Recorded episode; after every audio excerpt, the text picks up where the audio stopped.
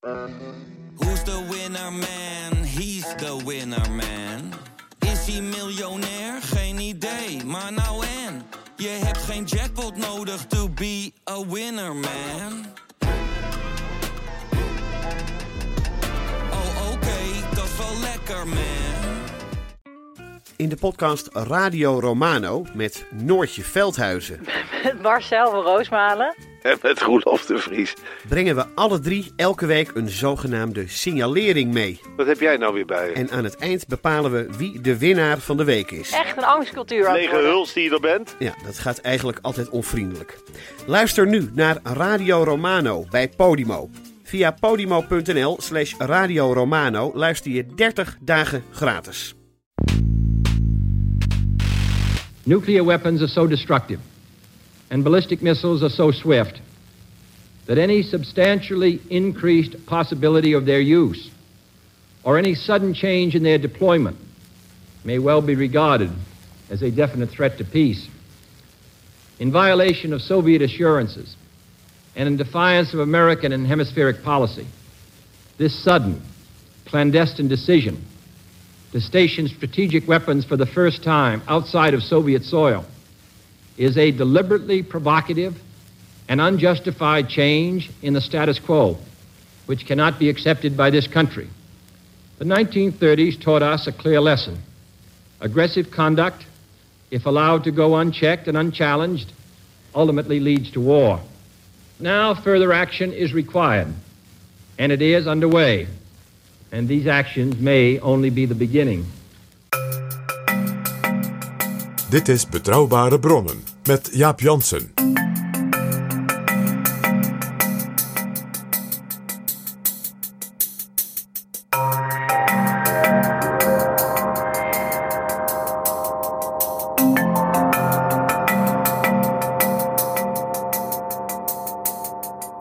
Hallo, welkom in Betrouwbare Bronnen, aflevering 298. En welkom ook PG. Dag Jaap. PG, we gaan terug naar de oorlog in Oekraïne. Het kan niet anders Jaap. De ontwikkelingen zijn zo razendsnel en fascinerend. Wat we zien is dat Poetin meer en meer klem zit. Zijn buren laten hem in de steek. Alle Europese landen, behalve Rusland zelf en Belarus, die zijn afgelopen week in Praag geweest op de Europese politieke gemeenschap. Een nieuw overleg. En daar gebeurde iets voor wie de Russische geschiedenis, ook geopolitiek strategisch kent, iets sensationeels. Armenië en Azerbeidzjan, die waren daar. En die zeiden wij gaan onder de vlag van die nieuwe Europese samenwerking met Turkije, want Erdogan was daar ook, proberen nu een definitief vredesakkoord te tekenen. Dus onder de vlag van Europa met Erdogan. Dus ze zaten met elkaar om tafel, met ook Macron erbij. Want het was zijn idee, die Europese politieke gemeenschap. En men wil misschien al volgende week komen tot een akkoord. Dat betekent dus dat die Caucasus-naties, denk ook aan Georgië, zich als het ware wegbewegen van ja, de vroegere overheerser. En ook de veroveraar van de tsaar. En ondertussen blijkt het Russische leger de mindere te zijn in de strijd met Oekraïne. Kilometer voor kilometer worden de Russen teruggedrongen in hun bezette gebieden. En we zagen de explosie, aanslag waarschijnlijk, bij de brug die het Russische vasteland met de Krim verbindt. Zodat er geen enkele directe verbinding meer is tussen al die Russische troepen. Zeg maar aan het zuidelijk front en dus de bezette troepen, inclusief de vloothaven, de grootste vloothaven van Rusland, en de rest van Rusland. Even noteren Jaap, die brug is gebouwd mede door Nederlandse bedrijven die de sancties hebben geschonden. PG, we spraken natuurlijk al eerder in Betrouwbare Bronnen in aflevering 257 over de mythe van de kracht van het Russische leger. Toen had jij een aantal voorbeelden van uh, oorlogen in het verleden of, of speciale operaties in het verleden, waar de Russen uiteindelijk toch niet de winst boekten die zij dachten binnen te halen. Ja, denk aan Afghanistan. Uh, denk zelfs al die eerste grote Krimoorlog in de 19e eeuw. En natuurlijk meest ja, episch die winteroorlog tegen het kleine Finland. Waarbij Finland in feite overeind bleef. En nou ja, toen maar onder verschrikkelijke druk een soort compromisvrede heeft bedacht en stukjes land heeft afgestaan. Maar Finland wel onafhankelijk bleef. En wat Poetin nu standaard doet, elke keer als hij verder eigenlijk geen tekst meer heeft, is dreigen met nucleaire maatregelen. Ja, en altijd in wat vage taal. Uh, hij had een toespraak waarin hij zei: laten we niet vergeten dat de Verenigde Staten het land zijn die toch een keer een oorlog hebben beëindigd met het gebruik maken van atoombommen. Dat schept een precedent. Dat soort hints. Backed in a corner. President Vladimir Putin put Russia further on war footing to try to reverse stunning losses in Ukraine. I deem it necessary to support the proposal of the Ministry of Defense and the General Command for partial mobilization in the Russian Federation, he said. That includes a call up of reserves. Putin already this morning threatening Russia would use all the means at its disposal, adding, This is not a bluff. En dat is wel een onderwerp dat uh, ook in het licht van de geschiedenis, Jaap, uitermate actueel is. Ja, nou zijn de Amerikanen eh, tot voor kort eigenlijk uh, vrij cool geweest in hun reacties. Een beetje van niet op reageren, Lena. Maar Joe Biden die heeft een uitspraak gedaan nu. Ja, en gebruikt ze daar een uh, voor goed bijbels opgevoede Amerikanen een heel duidelijke term. Namelijk, we zijn sinds de Cuba-crisis in 1962, precies 60 jaar geleden, niet zo dicht bij Armageddon geweest als nu. Dus bij de plek in de openbaringen van Johannes in het Nieuwe Testament, waar als daar de ondergang van de wereld door de krachten van de duivel wordt voorspeld door de profeet. Ja, hij zei dat op een eh, fundraiser van zijn democratische partij, waar overigens wel journalisten bij waren, maar geen camera en ook geen microfoon. Maar dat ging natuurlijk als een lopend vuurtje door Washington. As Ukraine succeeds on the battlefield, Vladimir Putin is becoming embarrassed and pushed into a corner. And I wonder, Mr. President, what you would say to him if he is considering using chemical or tactical nuclear weapons. Don't. Don't. Don't. It will change the face of war unlike anything since World War II. Het is interessant dat Biden juist nu hiermee komt, want het is exact 60 jaar geleden dat de Cuba-crisis plaatsvond. En dat was een moment dat de Russen raketten, nucleaire raketten, gingen plaatsen op het eiland Cuba, 90 mijl van de Verenigde Staten vandaan. En dus voor het eerst in het geniep een soort nucleaire chantage potentieel gingen opbouwen. Vanuit het idee op het moment dat het zover is, dan kunnen we misschien de Verenigde Staten uh, zo onder druk zetten dat dat zeg maar, in het belang is van de ja, machtsstrategie van het Kremlin. En ja, de, het feit dat Biden dat zegt, ik denk er altijd bij. Joe Biden was toen een student. In die weken dat heel Amerika dacht, misschien zijn we morgen wel allemaal dood.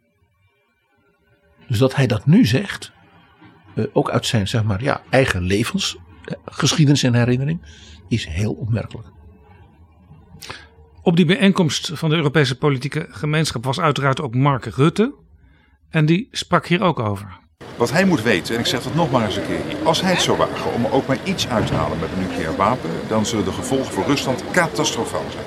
Daar is het hele Westen, het hele NAVO-gebied uh, in verenigd. En dat weet hij ook. Die boodschap is op alle mogelijke manieren overgebracht aan uh, Moskou. En heel belangrijk, wij laten ons er niet door intimideren. Onze steun aan Oekraïne vermindert niet omdat hij met deze bizarre... Uh... En een nucleaire test? En wat? Een nucleaire test wordt over gesproken dat Rusland dat zou gaan doen?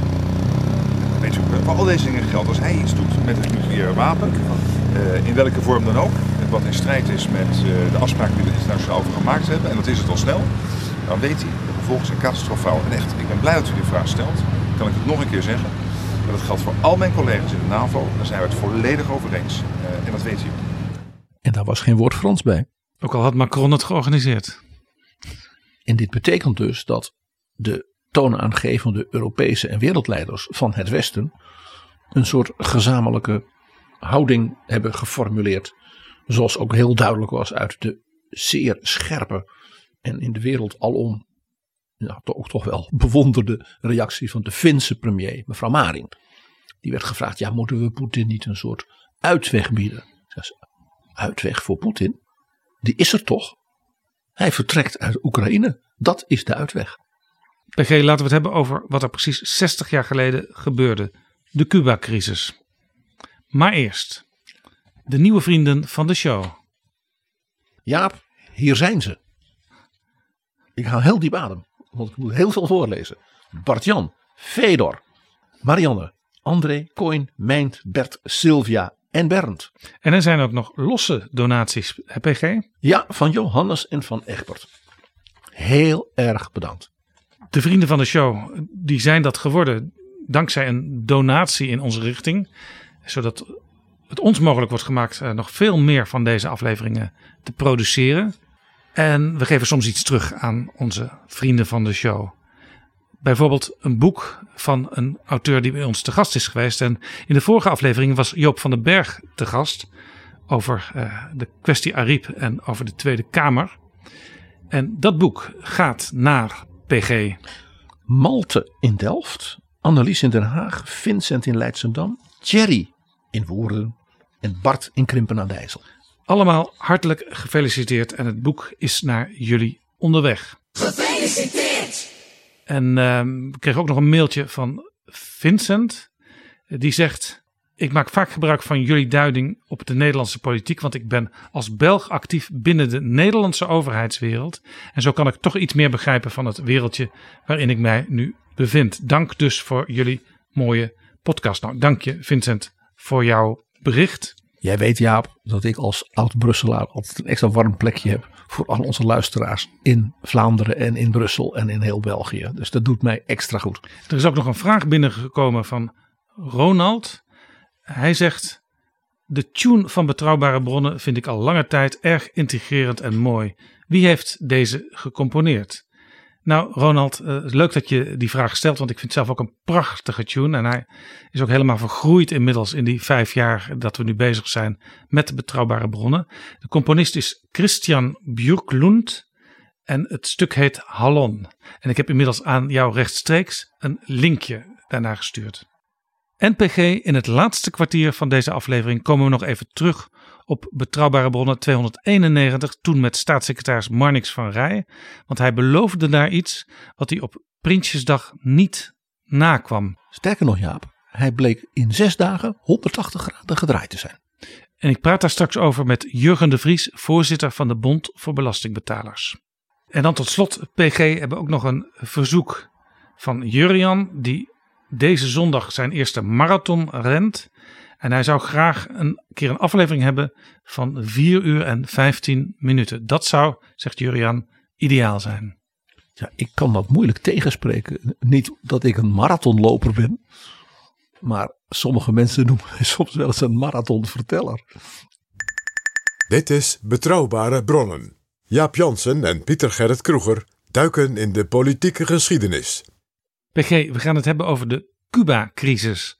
13 dagen waarin de wereld bibberde voor wat er mogelijk te gebeuren stond. Misschien wel, zoals Joe Biden het zou noemen, een Armageddon. Men vreesde, serieus, voor een totale nucleaire oorlog tussen de Sovjet-Unie onder leiding van Nikita Khrushchev en het Amerika van John F. Kennedy. En een nucleaire oorlog, dat wisten we sinds Hiroshima en Nagasaki, de Tweede Wereldoorlog. Die bommen die kunnen het einde betekenen, want sinds eh, Hiroshima en Nagasaki waren ze ook nog veel en veel sterker geworden. Er was een enorme uh, wetenschappelijke ontwikkeling geweest, ook door dus de, de, de fysica, de deeltjesfysica, die natuurlijk mede door de ontwikkeling van de atoombom in Los Alamos in New Mexico een enorme impuls kreeg.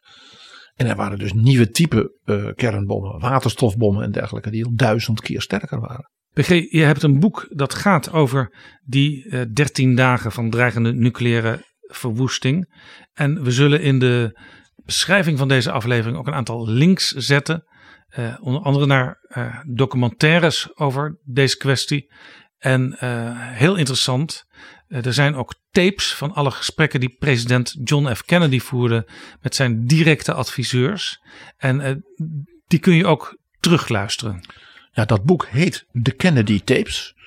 Uh, die tapes zijn als zeg maar, historisch geluidsdocument 30 jaar na de Cuba-crisis door de JFK Library in Boston publiek gemaakt. En ook bewerkt zodat je het een beetje kon luisteren. Want het is technologisch nog heel primitief.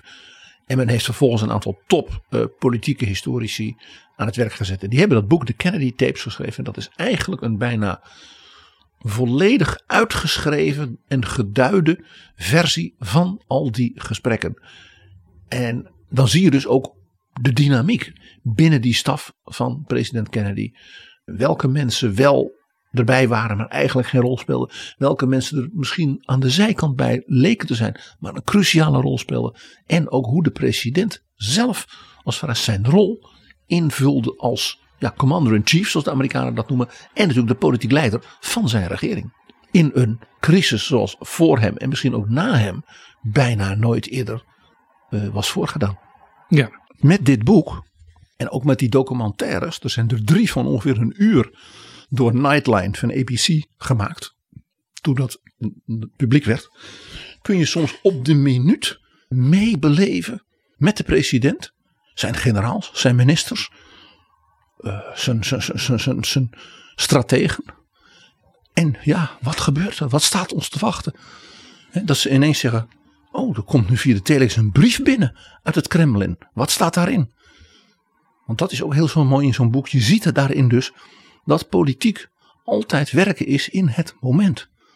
Wij historici kijken dan achteraf en zeggen: ja, toen gebeurde dit en de analyse is dat. Maar op dat moment weet je dat niet. Nee, je hebt heel weinig informatie, zeker in het begin van een crisis.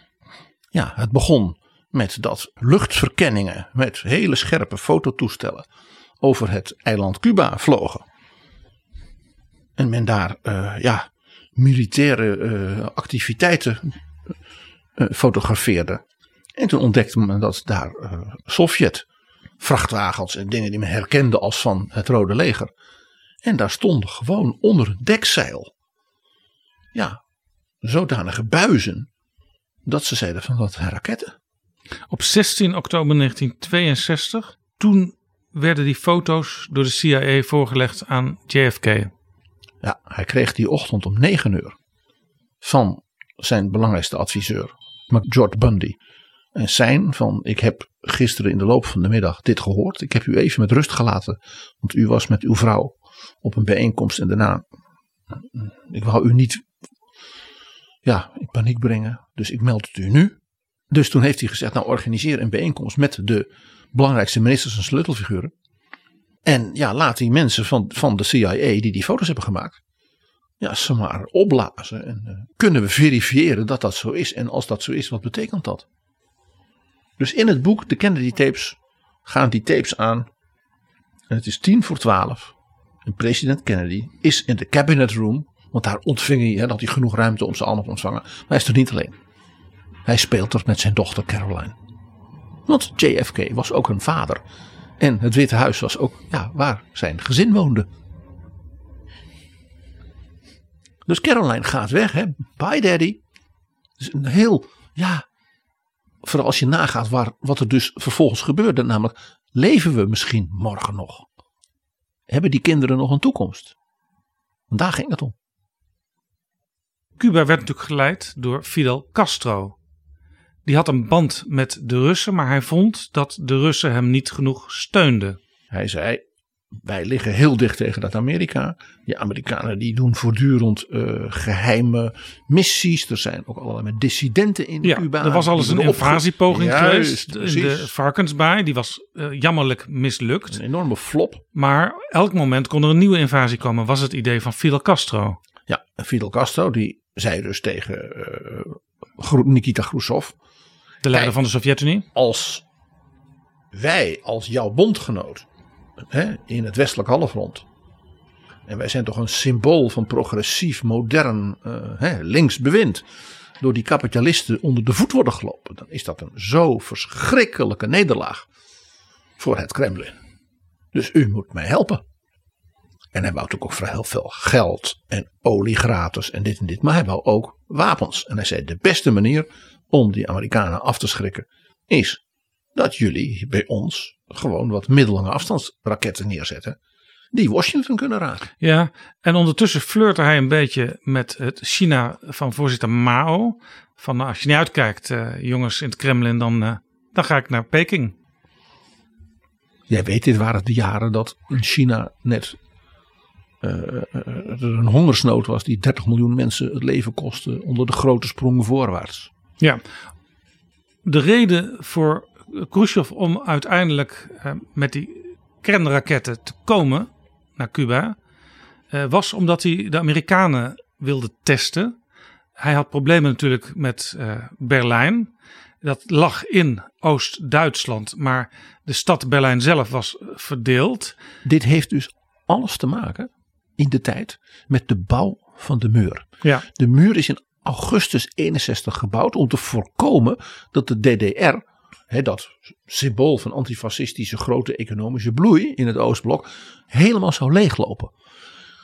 Er waren door Khrushchev meerdere keren een soort Berlijn-crisis gedaan. we gaan blokkeren dat mensen erheen kunnen, wat Stalin natuurlijk ook had gedaan. Maar ander op het laatste moment toch maar niet. Khrushchev heeft waarschijnlijk met het idee ook wel een beetje gegoocheld van, nou ja, uh, uh, als wij dus bij hun op de stoep dingen neerzetten, dan kan ik zeggen, ja, jullie doen het bij ons ook. Namelijk in Berlijn. Ja, en hij had ook het idee, die Kennedy is een beetje een slappeling. Misschien laat hij het allemaal wel toe, wat ik op Cuba van plan ben. En als hij daartoe laat, dan kan ik in Berlijn ook veel meer mijn gang gaan. En misschien die Westerlingen wel uit heel Berlijn verdrijven. En ik bewijs dan naar de rest van de wereld, en met name de antikoloniale bewegingen en landen in de derde wereld, dat als zij het Westen ja, daarvan bevrijd willen worden, dan moeten ze bij oom Nikita komen. Ik bewijs dat ik, dat ik dat kan. Dat was natuurlijk toch wel een aantrekkelijke gedachte.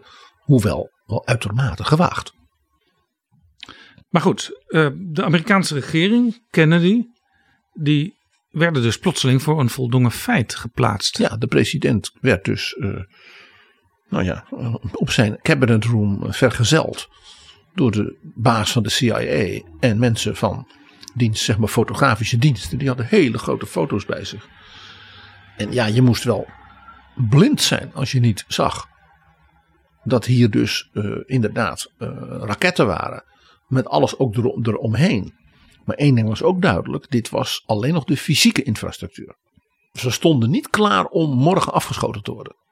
Dus er was een soort window of opportunity om nog te kijken of je het kon. Ja, nou ja, tegenhouden kon je het niet meer. Want ze lagen daar al klaar onder die zeil. Ja, de, de, de voorraad uh, raketten die, die was er al.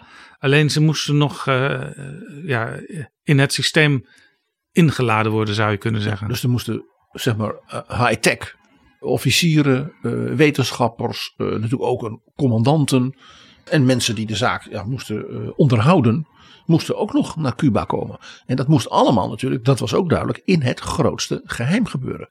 Kennedy die raadpleegde zijn Executive Committee of the National Security Council, EXCOM. Een van die vele prachtige Amerikaanse afkortingen altijd, als het gaat om national security. En in dat eerste gesprek is het heel interessant wat Kennedy doet. En dat doet hij eigenlijk gedurende die hele crisis. Dus dat was zijn leiderschapsstijl. Hij luisterde. Hij stelde één of twee vragen en gaf dan verschillende mensen in de volgorde die hij bepaalde het woord. Dus in die eerste bijeenkomst zou je denken, nou die man van de CIA met die foto's, die, gaat heel, die laat hij alleen die foto's toelichten. Kunt u ze nog verifiëren? Kunt u mij morgenochtend misschien nog meer foto's geven? Heeft u al fotografie missies extra, maar die moet u zo doen dat ze geen argwaan krijgen, de Russen, dat wij voortdurend om de vijf minuten met vliegtuigen, ja, met fotoapparatuur erin over die dingen vliegen. Ja. Maar de man die het meest het woord krijgt is Dean Rusk. Een nogal vergeten minister van Buitenlandse Zaken. En die heeft blijkbaar tussen die ochtend 9 uur en 10 voor 12 in de cabinet room voor zichzelf een soort ja, lijst van opties. Wat zouden we kunnen doen?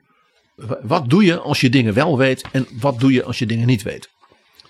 Heel ge, ge, ja, bijna geserreerd, heel precies 1, 2, 3, 4, 5. En hij laat hem dus ook heel uitgebreid praten. Ja, die lijst die las als volgt. 1. Niks doen. We laten het gewoon. En die Russen hebben misschien niet eens door dat wij het al weten. Dat is misschien zelfs wel een voordeel. Twee, we gaan de, het diplomatieke verkeer in. En we gaan druk uitoefenen op de Sovjet-Unie om die raketten weer weg te halen. Dat was natuurlijk het vak van Dean Rusk en zijn mensen, diplomaten. We kunnen ook eh, als derde optie met Fidel Castro gaan praten en hem de keuze geven. Eh, Of eh, wij vallen alsnog, maar dan succesvol, jouw land binnen. Of je houdt op met vriendjes zijn met Moskou. En je dwingt de Sovjet-Unie die raketten weg te halen. De vierde optie, een volledige invasie. En Castro, die, die, die is er daarna niet meer. In ieder geval niet aan de macht. En een volledige invasie betekent in dit geval natuurlijk een hele gerichte, waarschijnlijk met bombardementen, actie op de plekken waar dus die geheime basis van Dat de is puntje vijf, even los van de invasie. Ja, is je- een airstrike. Ja, en die heb je alle twee nodig. Om, om die, die, die, die militaire plekken, die rakettenplekken, eh, ja, onschadelijk te maken. En de zesde en laatste optie op het lijstje is een blokkade. Eh, niemand kan Cuba meer in of uit. eh, dus er kunnen ook geen raketten bijkomen. En bijvoorbeeld die mensen die je nog nodig hebt om ze, nou ja, onder een kernkop in te schroeven en op het knopje te drukken, dat je maar hoopt dat die er nog niet zijn. Want die indruk was er gelet op dat ze nog erg bezig waren met dingen in de grond te graven en dergelijke. Ja, dit is dus interessant. Je gaat dus echt alle opties langs. Ja, van opties waarvan je nu achteraf kunt zeggen: hé, hey, dat is vreemd, helemaal niks doen. Was dat ook een optie blijkbaar? Typisch een diplomaat, Dean Rusk. Een man die dus dacht in bij elk van die opties wie doet dan wat. En vooral ook, wat doe ik dan als minister? Want dat vraagt de president mij. Hij ging dus niet zeggen bij die airstrike, dan ga ik nu McNamara, de minister van Defensie, dicteren welke vliegtuigen hij daarvoor moet inzetten en hoeveel. En wat soort bommen je nodig hebt. Nee. De president gebruikte dus deze presentatie van zijn minister, zeer to the point geserreerd, om bij elk van die opties aanwezigen te zeggen: zoek jij dat dan uit? Hier wil ik dit van zien. Is dit reëel? En zo nee, wanneer zou het eventueel wel kunnen? Hoeveel tijd hebben we nog voor bijvoorbeeld zo'n airstrike? Hebben we daar genoeg vliegtuigen in Florida en in het zuiden op de eh, luchthavens, de militaire luchthavens, om überhaupt dat te doen? Een groot deel van die vliegtuigen waren natuurlijk op andere plekken in de wereld en in de Verenigde Staten. Dus ook vanaf het begin, Jaap, ik vind dat een van de meest opmerkelijke dingen in die Kennedy tapes, de bijna dominante rol van de logistiek. Je kunt wel zeggen wat we een, een airstrike gaan doen, maar zijn er dan genoeg vliegtuigen? In zekere zin, waarvan je nu, zeg ik dan, zegt, dat heeft Poetin heel slecht niet gedaan bij zijn inval in Oekraïne. Hebben we wel genoeg vrachtwagens? En, eh, niet. Dus heel opvallend, ook dat dit dus zo'n belangrijk punt is. Terwijl je zou denken, die mensen zitten daar met de president, die zitten alleen maar geopolitieke eh, grote gedachten uit te wisselen. Ja, dat deden ze ook. Maar dit was zeer opmerkelijk. En dan zegt Dean Rusk nog iets. Wij moeten, Mr. President, ja, onze bondgenoten. Als we die informeren, dan ja, is de kans dat dat gaat lekken natuurlijk enorm. Het is niet anders. Hè, de tabloids in Londen. Maar stel je voor dat wij niks zeggen tegen generaal de Gaulle. De Franse president. Hè, grande personaliteit. Kernmacht. Kernmacht. Eh, soms altijd wat, ja, ook met Moskou. Natuurlijk voor het Westen, maar altijd ook lastig. Ja, de Britten zijn natuurlijk ook een kernmacht en een directe bondgenoot altijd geweest voor de Amerikanen. Dus Rusk zegt: Ik stel voor dat we een aantal bondgenoten informeren.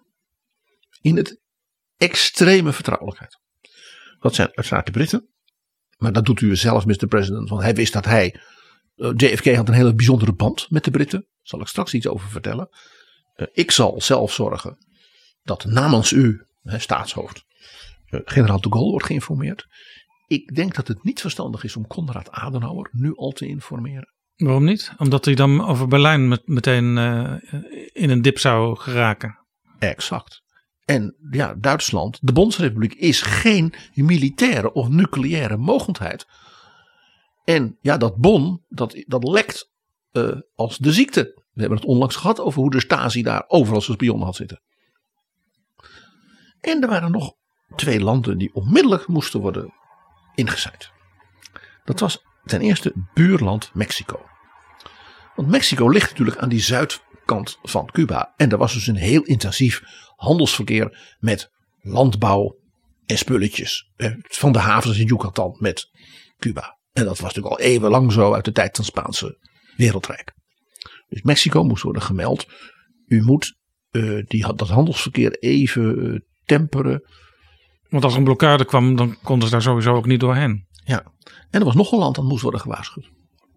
De Nederlanders. De, de Nederlanders? Dutch. De Dutch worden meteen in dag in het eerste gesprek nadrukkelijk genoemd. Waarom? waarom? Omdat de Dutch natuurlijk, zo kennen we de Hollanders nog weer, allerlei commerciële relaties hadden met Cuba. Waarbij ze dus allemaal westerse technologie konden kopen. En dat soort dingen. In ruil voor sigaren. Ja, suiker hè, voor de chocolade-industrie. Ach ja, de Hollanders, zo kennen we ze weer.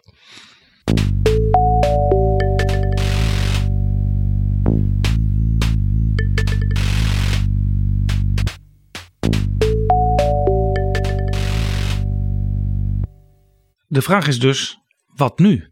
Daar zit je als president. Je staf gaat dus die opties verkennen. En je hebt geen idee wat er staat te gebeuren. En je weet niet wat het Kremlin allemaal nog van plan is. In de komende dagen. Misschien ben je wel te laat voor een eventuele nog militaire optie. En dat soort dingen.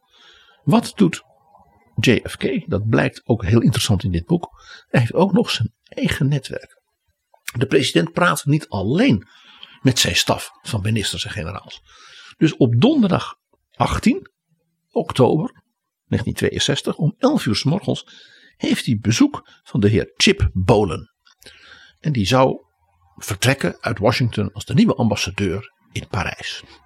Dan denk je, waarom moest die man daar komen? Nou, Chip Bolen was de tolk en adviseur van president Franklin Delano Roosevelt geweest bij alle summits want die man sprak vloeiend Russisch. Dus alle gesprekken, ook de gesprekken buiten de officiële vergaderingen van FDR met Stalin, daar zat Chip Bolen bij. Dat was dus al twintig jaar geleden inmiddels. Dat was dus een absolute topdiplomaat, adviseur van met name democratische presidenten. Dus JFK vertelt hem gewoon waar het op staat. Je zou zeggen, eh, heel indiscreet. Maar die denkt, deze man heeft met FDR ja, gewerkt op het ultieme ja, geopolitieke niveau. FDR, Stalin. Die kun je wel vertrouwen. En die heeft gezegd, Mr. President, ja, ik moet in het vliegtuig naar Parijs. Ja, zei hij, om je nou tegen te houden, dan ontstaat er argwaan. Moeten we ook niet hebben.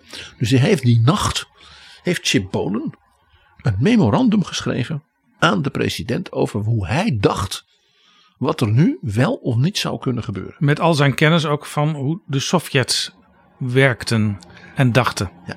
En hij zegt één ding, dat weet ik gewoon uit nou, al die jaren. Ja, politieke en diplomatie en ook ja, militaire dingen, wat hij ook had meegemaakt met Roosevelt.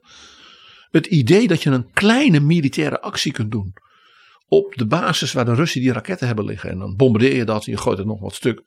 Dat is een illusie. Dat leidt hoe dan ook tot een mondiaal conflict. Dat kun je niet inperken. Want de Sovjet-Unie gaat dan elders, ja, in Berlijn, terugslaan. Dus dan krijg je de zogenaamde escalatieladder. Dus Chip Bolen zegt, Mr. President, weet u wat u moet doen? U moet zelf rechtstreeks Nikita Khrushchev benaderen en zeggen, u denkt toch niet dat u mij kunt bedriegen? Leg al uw kaarten op tafel bij het Kremlin. Want hij ging ervan uit, ook nog als kenner van Stalin, dat de rest van het politbureau misschien helemaal van niks wist. Dat is interessant. Kennedy werd geadviseerd om gewoon te vertellen aan Khrushchev wat hij al wist. En daarmee de kaarten als het ware ineens uitspelen. Het initiatief pakken. Vanuit het idee dat hij dan in een positie van kracht kon onderhandelen met het Kremlin. In die uren daaromheen, die donderdag, uh, ja, komt de staf natuurlijk met die uitwerking van die opties. En die zeggen ja, uh, wat we zouden kunnen doen is inderdaad een scheepsblokkade. Maar ja, als wij een scheepsblokkade gaan doen van heel Cuba. Dan moeten we gaan zeggen dat we weten dat die raketten daar liggen. Want een scheepsblokkade en tegen de kapiteins van de schepen die op weg zijn naar Havana zeggen: nee, u mag niet verder. Waarom? Kan ik u niet vertellen. Ja, dat is een beetje erg. Ja. Bovendien krijg je dan, als er Sovjetschepen zijn met militair materieel. en je gaat ze tegenhouden, dan heb je dus een gigantisch incident. Ook zei men: misschien is toch het uiteindelijk de voortdurende obsessie van het Kremlin met Berlijn het echte onderwerp. Het gaat hen niet echt om Cuba en om die Castro. Het gaat ze om Berlijn, om hun grote veroveringen van Stalin in de Tweede Wereldoorlog. En het bij elkaar houden van dat Oostblok, hè, waarvan de mensen dus bij duizenden weggingen, zodat je de muur moest bouwen. Hier herken je natuurlijk iets in Poetin van nu. We hebben dat veroverd, dat is van ons. En dan die obsessie. Ja. En ineens kwam als een soort uh, voetnoot. Ja, dat is ook wel een dingetje. Het Kremlin zal daar natuurlijk wel over beginnen. Er staan natuurlijk in Oost-Turkije 15 sterk verouderde raketten van de Verenigde Staten. Die zijn overigens niet van de Verenigde Staten, die zijn van Turkije. Die vallen onder het NATO-commando. Want de kernraketten daarop, die liggen niet in Turkije, die liggen op een basis van Amerika in Griekenland en in Italië. Ja, maar in, in Turkije stonden dus ook nog raketten. Ja. En ik weet dat uh, Khrushchev, die nodigde een keer Amerikaanse journalisten uit op zijn uh, vakantieverblijf. En dan liet hij ze met de verrekijker richting de Zwarte Zee kijken. Op de Krim. en uh, dan zei zo'n journalist, ja, wat moet ik zien? Ik zie niks. Ik zie zee, ik zie zee en verder niks. Ja, nee, maar ik zie wel iets. Namelijk, daarachter, In die daar ligt Turkije en daar staan raketten gericht op de Sovjet-Unie. Dus waarom mogen uw bondgenoten dat wel? En mag ik dat dan niet op Cuba? Precies. Dan gebeurt er die middag van die donderdag 18e echt ja, iets unieks in de diplomatieke geschiedenis. Wie is er op dat moment in Washington als een soort officiële bezoeker van het State Department. En die wordt meegenomen natuurlijk door de minister, dus Dean Rusk, naar het Witte Huis. André Gromyko. De minister van Buitenlandse Zaken. Een man die heel lang op Buitenlandse Zaken zat. Eigenlijk de Lavrov van die tijd. En een lid van het politbureau. En die al heel jong ambassadeur van de Sovjet-Unie in Washington was. Die wist dus alles van Amerika. En wist dus ook alles van de strategie van het Kremlin. En ja, die was dus op bezoek in de Verenigde Staten. Terwijl ze dus in het geheim bezig waren die raketten in Cuba te installeren. Je zou kunnen zeggen dat is tamelijk brutaal. Ja, je zou kunnen zeggen dat is een afleidingsmanoeuvre. Want als eh, een van de belangrijkste mensen uit de Sovjet-Unie eh, gewoon in Amerika is, ja, dan zal het allemaal wel niet zo'n vaart lopen. Dan wel dat het een impliciete uitnodiging is van. Willen jullie een deal? Ja, dan zul je toch echt over de brug moeten komen met iets in Berlijn of zo. Nou, JFK ontvangt Gromyko in het Witte Huis. En Gromyko begint een enorme litanie van klachten over het imperialistische, dominante, de vrede ondermijnende gedrag van de regering Kennedy. Natuurlijk. Noemt natuurlijk uitgebreid Berlijn, de voortdurende dreigementen tegen de toch zo uh, mooie, ja, vooruitstrevende, populaire bewind van Fidel Castro. En die zegt: wij worden bovendien zwart gemaakt. Het enige wat het Rode Leger doet daar in Cuba, dat weet u best, Mr. President. Wij zijn uitgenodigd door president Castro voor enkele strikt defensieve trainingsmissies, zodat we de plaatselijke uh, milities, dat ze een beetje uh, ja, professioneler hun werk kunnen doen. En dus ons zwart maken met allerlei berichten in de Amerikaanse media. Dat zijn allemaal leugens die door de CIA en die kranten worden gestopt. En strikt dat pikken wij niet. defensief legde JFK toen ook al die kaart van uh, het kernwapen op tafel, dat hij dat heus wel wist? Hij heeft geen spier verrekt. Hij heeft het alleen maar aangehoord. Hij heeft op een aantal punten gezegd: U weet dat dat niet klopt. Wat betreft Berlijn hadden wij toch een overleg lopen. Waarom begint u nu, eh, gaat u, begint u weer bij voren af aan? Het was voor JFK dus helder. Het bewind in het Kremlin was bewust bezig de Verenigde Staten te bedriegen. Of André Gromyko wist van niks. Maar dat leek toch niet zo'n plausibele gedachte. Nee, want Gromyko, toen dus de minister van Buitenlandse Zaken, die had waarschijnlijk meer inzicht en macht in wat er speelde dan Lavrov nu bij Poetin. Dat is wel het idee wat bestaat, ook al weten we uit de Russische bronnen, eh, uit de archieven, dat eh, in die periode Nikita Khrushchev ook de neiging had om dit soort dingen helemaal zelf te doen. En bijvoorbeeld ook geen experts meer te raadplegen. Ook dit is iets wat je natuurlijk weer onmiddellijk doet denken aan de verhalen die we nu horen uit het Kremlin. Ja. Nou, de staf van de president deed natuurlijk wat ze gevraagd was te doen. Dus in de loop van vrijdag de 19e komt, komen de Joint Chiefs of Staff met het pakket ja. van militaire opties. Dat is dus ehm, de legerleiding. En die zeiden ja, er is eigenlijk maar één, uh, één mogelijkheid. En namelijk uh, volledige aanval op Cuba. Dus een invasie ook totale bombarderen in één klap van al die Russische bases. Want ja, je moet voorkomen dat er nog één van die raketten half heel of nog een klein klein beetje heel blijft. Ja, Kennedy die wilde daar niet aan. Nou, die zei goed dat ik het weet. Maar dit heeft natuurlijk wel een aantal consequenties. Dus hij zei dus niet nee. Hij zei het is goed dat ik het weet. En ik besef dat is uw vak.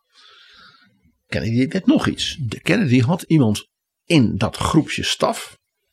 Dat hem de ruimte gaf om als, zeg maar, als, als de leidersfiguur een beetje achterover te leunen. En dat was zijn broer Bobby. Ja, de minister van Justitie. Die speelde zeg maar de bijtende hond. Dus die ging de generaals aanpakken van. Als u zegt dat we dat allemaal kapot moeten gooien. En u zegt tegelijkertijd, ja we weten niet of we alle raketten kapot krijgen. Dat is toch gewoon suicidal wat u hier voorstelt. Uh, zei die, een inval in uh, Cuba. Uh, hoeveel maanden duurt het oprukken van de divisies over dat hele grote suikereiland? En die keer dat het geprobeerd is, was het een totale afgang. Nou, dus Bobby werd door zijn broer gebruikt om dus die generaals, maar ook de andere aanwezigen, scherp te houden zodat hij achterover kon leunen. En die mensen, als hij hoorde, ze hebben een heel goede argumentatie, dat hij dacht: oké.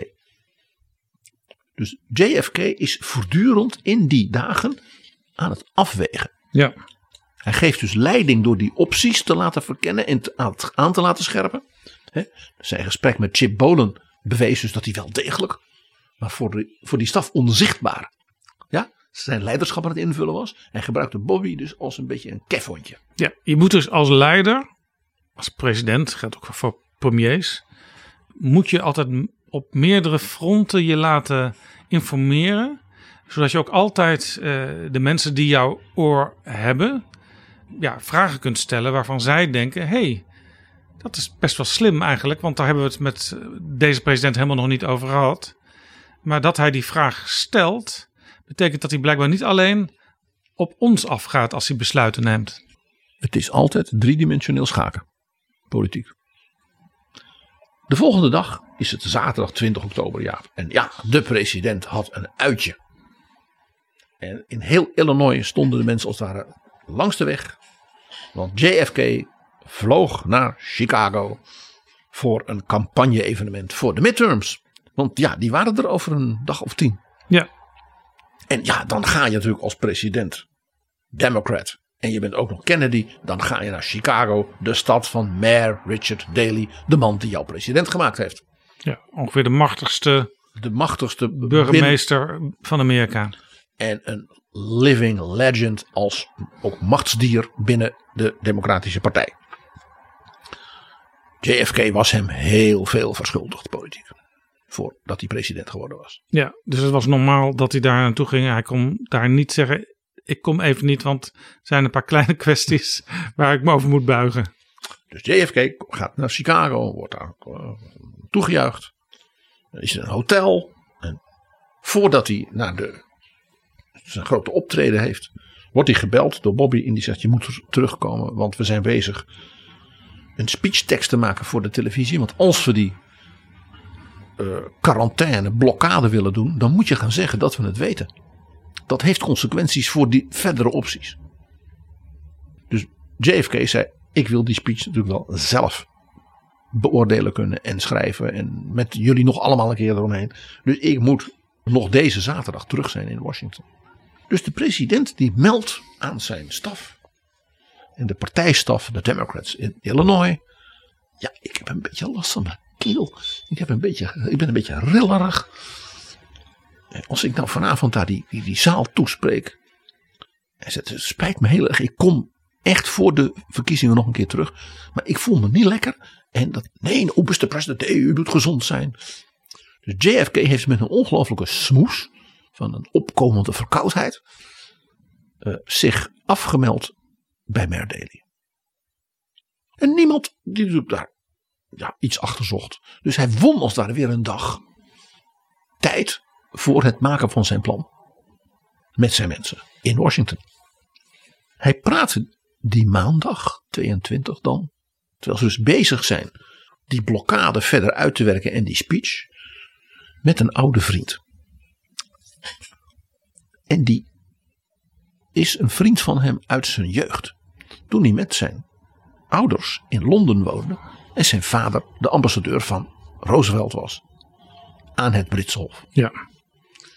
En hij had daar heel veel vrienden gemaakt uh, onder studenten, onder de jeunesse dorée van, en ook heel veel vriendinnen natuurlijk, uh, van Londen. En één daarvan was een, toen een jongeman die later de officiële titel Lord Harlech kreeg. Dus hele klassieke Britse adel. En dat was een zeer intelligente, artistieke, boeiende persoonlijkheid. En dat werd zijn, een van zijn beste vrienden. En Harold Macmillan, de premier van Engeland, was zo slim geweest deze man ambassadeur van Engeland in Washington te maken. Dus de, een van de allerbeste vrienden en vertrouwelingen van de president was de ambassadeur. Heel slim, ja. En hij heeft met hem volledige opening van zaken gespeeld. Net als met Chip Bolen. We zien hier dus weer iemand ja, uit de tijd in feite. Zoals Chip Bolen, ook uit de Tweede Wereldoorlog. Is dit zelfs iemand van iets voor de Tweede Wereldoorlog. Maar ook diezelfde dramatische periode. En eh, JFK zegt ja, het enige wat we kunnen doen nu dat iets heeft van impact zonder dat de zaak volledig ja, een soort wereldoorlog is, is zo'n soort blokkade. Hoe? Dat zijn we aan het uitvogelen. Doen we dat niet, dan uh, gaat de Sovjet-Unie gewoon ineens bewegen over een maand of twee. Hè, hartje winter. In Berlijn. En als wij dan zeggen, ja dat kan niet. Dan zeggen ze, nou ik zou me niet al te veel lawaai maken. Want kijk eens wat er bij jullie op de stoep staat aan ja, raketten. Ja. Ja, vandaar dat het ook nog wel geheim gehouden kon blijven door de Sovjets. Tot ze het nodig vonden om het bekend te maken. JFK zegt tegen zijn vriend David. Het is wel briljant hoor, wat Khrushchev hier doet. Echt. Het is natuurlijk volstrekt. Ja, gokken. Alsof je in Las Vegas bent als ware. Maar het is briljant. Want hij zei, want doe ik niks als president en komt naar buiten, en dat komt het, dat die raketten daar staan bij Castro, sta ik natuurlijk naar al onze bondgenoten in heel de wereld, in het hele Westen, maar ook bij de anti-Amerikaanse machten, denk ook aan China, voor aap. A paper tiger, hè, zou Mao zeggen. Doe ik wel iets, ga ik dus meppen, dan hebben we een atoomoorlog. En dan heb ik het gedaan.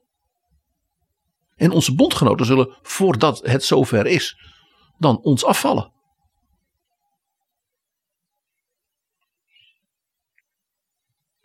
Dit is het meest indringende gesprek wat in al die Kennedy tapes tegenkomt. Waarin de president gewoon dus eigenlijk zegt van I'm fucked.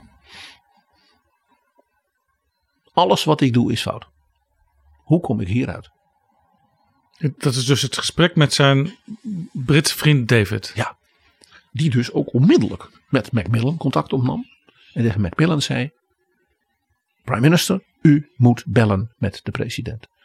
Want Macmillan was een wat oudere heer, wijs, je kent hem wat, wat, wat, wat, wat, wat, wat, wat achteroverhangend, klassiek Brit. En Kennedy had heel veel bewondering voor hem. Ook voor zijn intellectuele scherpte, maar ook zijn relaxte manier van doen. Dus in het boek zie je dus ook dat na dit gesprek Macmillan bijna elke avond met Kennedy spreekt. En Kennedy dan vaak weer verslag doet bij David. En ze dan zeggen, oh, zei de prime minister dat? Oh, dat is interessant. Want ik sprak hem eerder vandaag. En er ontstaat dus een, heel, een soort tweede backchannel ja. met Londen. Wat dus de president een soort geestelijke rust en, en, en, en, en even weer nadenken als mogelijkheid geeft. Naast natuurlijk de hectiek met al zijn adviseurs, zijn generaals en dergelijke. Er gaat dus die dag een brief uit van de president aan al zijn belangrijkste bondgenoten. Ook aan Adenauer. En vond ook aan de premier van Italië. Dus een aantal horen nu voor het eerst. Ja. En hij heeft nog één iemand een brief gestuurd. Heel bijzonder. Willy Brandt, de burgemeester van West-Berlijn. En latere bondskanselier namens de Sociaaldemocraten. En dat is natuurlijk opmerkelijk. Waarom stuur je naar een burgemeester? Omdat het uiteindelijk ook over zijn stad gaat. En JFK in de uitging, die man is zeer intelligent. Dus hij had hem heel hoog zitten. Als deze, hij deze brief leest, dan begrijpt hij dat ik misschien als president dingen moet doen die ook zijn stad raken in de meest letterlijke zin van het woord. Was het eh, dezelfde brief aan al die bondgenoten? Of? Ja. Oké. Want ze gingen natuurlijk allemaal met elkaar bellen. Ja. ja. En probeer je in te denken, Willy Brandt was de tegenkandidaat tegen Adenauer bij de verkiezingen. Stel je voor dat ze twee verschillende brieven hadden gehad. Dat je groot gedoe gehad. In Bonn was alles gaan lekker. Intussen zijn natuurlijk de, de betere kranten in Amerika. De Washington Post, de New York Times en vooral de Chicago Tribune. Was toen een echte topkrant. En dat die was anti-Kennedy. Die was een Republican krant. En die waren gaan snuiven. Die hadden toch die, die hoestbui daar in Chicago. Hè, de Tribune had natuurlijk rondgeluisterd. Was hij dan echt ziek? Nou nee, we hebben eigenlijk niks van hem gemerkt. Het begon natuurlijk toch in Washington te lekken. Dus de president zei: Ik moet nu handelen, want anders loop ik achter de feiten aan. Ja, want de, het Huis van Afgevaardigden, maar met name natuurlijk de Senaat, als het gaat om uh, internationale zaken, ja, uh, die moeten er ook bij betrokken worden, eerder uh, vroeger dan later. Ja. Dus de president roept om vijf uur s middags de leaders, zoals dat heet, of Congress bij zich. Dus de majority leader, de minority leader, Huis en Senaat en de voorzitters van de Commissie Buitenland en Defensie. Dus daar zit Daddy, senator Richard Russell, die geloof ik al 30 jaar senator was of 40 jaar senator, en de leermeester van LBJ. Die zat daar natuurlijk bij. En die heeft in dat gesprek gezegd: Mr. President, is u Berlijn zoveel waard? Niet gewoon ijskoud gezet, dan geven we dat Berlijn toch op. We moeten gewoon realistisch zijn. Als hij dat Berlijn wil hebben en dan die raketten terugtrekt, nou dan moesten we dat misschien maar doen. Zo hoog ging het. Nou, en voor de leaders waren dus geïnformeerd en wisten dat ze dus ook geïnformeerd zouden blijven worden. Dat bevorderde natuurlijk dat het nog een beetje, uh, hoewel weer meer mensen ervan wisten, het misschien toch niet meteen massaal ging lekken. Ja, dit was om vijf uur s middags. Om zeven uur zou hij zijn tv-toespraak houden. Zijn eerste tv-toespraak over de Cuba-crisis. Die was dus onaangekondigd. En ja, dat was natuurlijk een schok in de Verenigde Staten. Het was ook meteen, wereldwijd. meteen best wel een lang verhaal, ruim 20 minuten.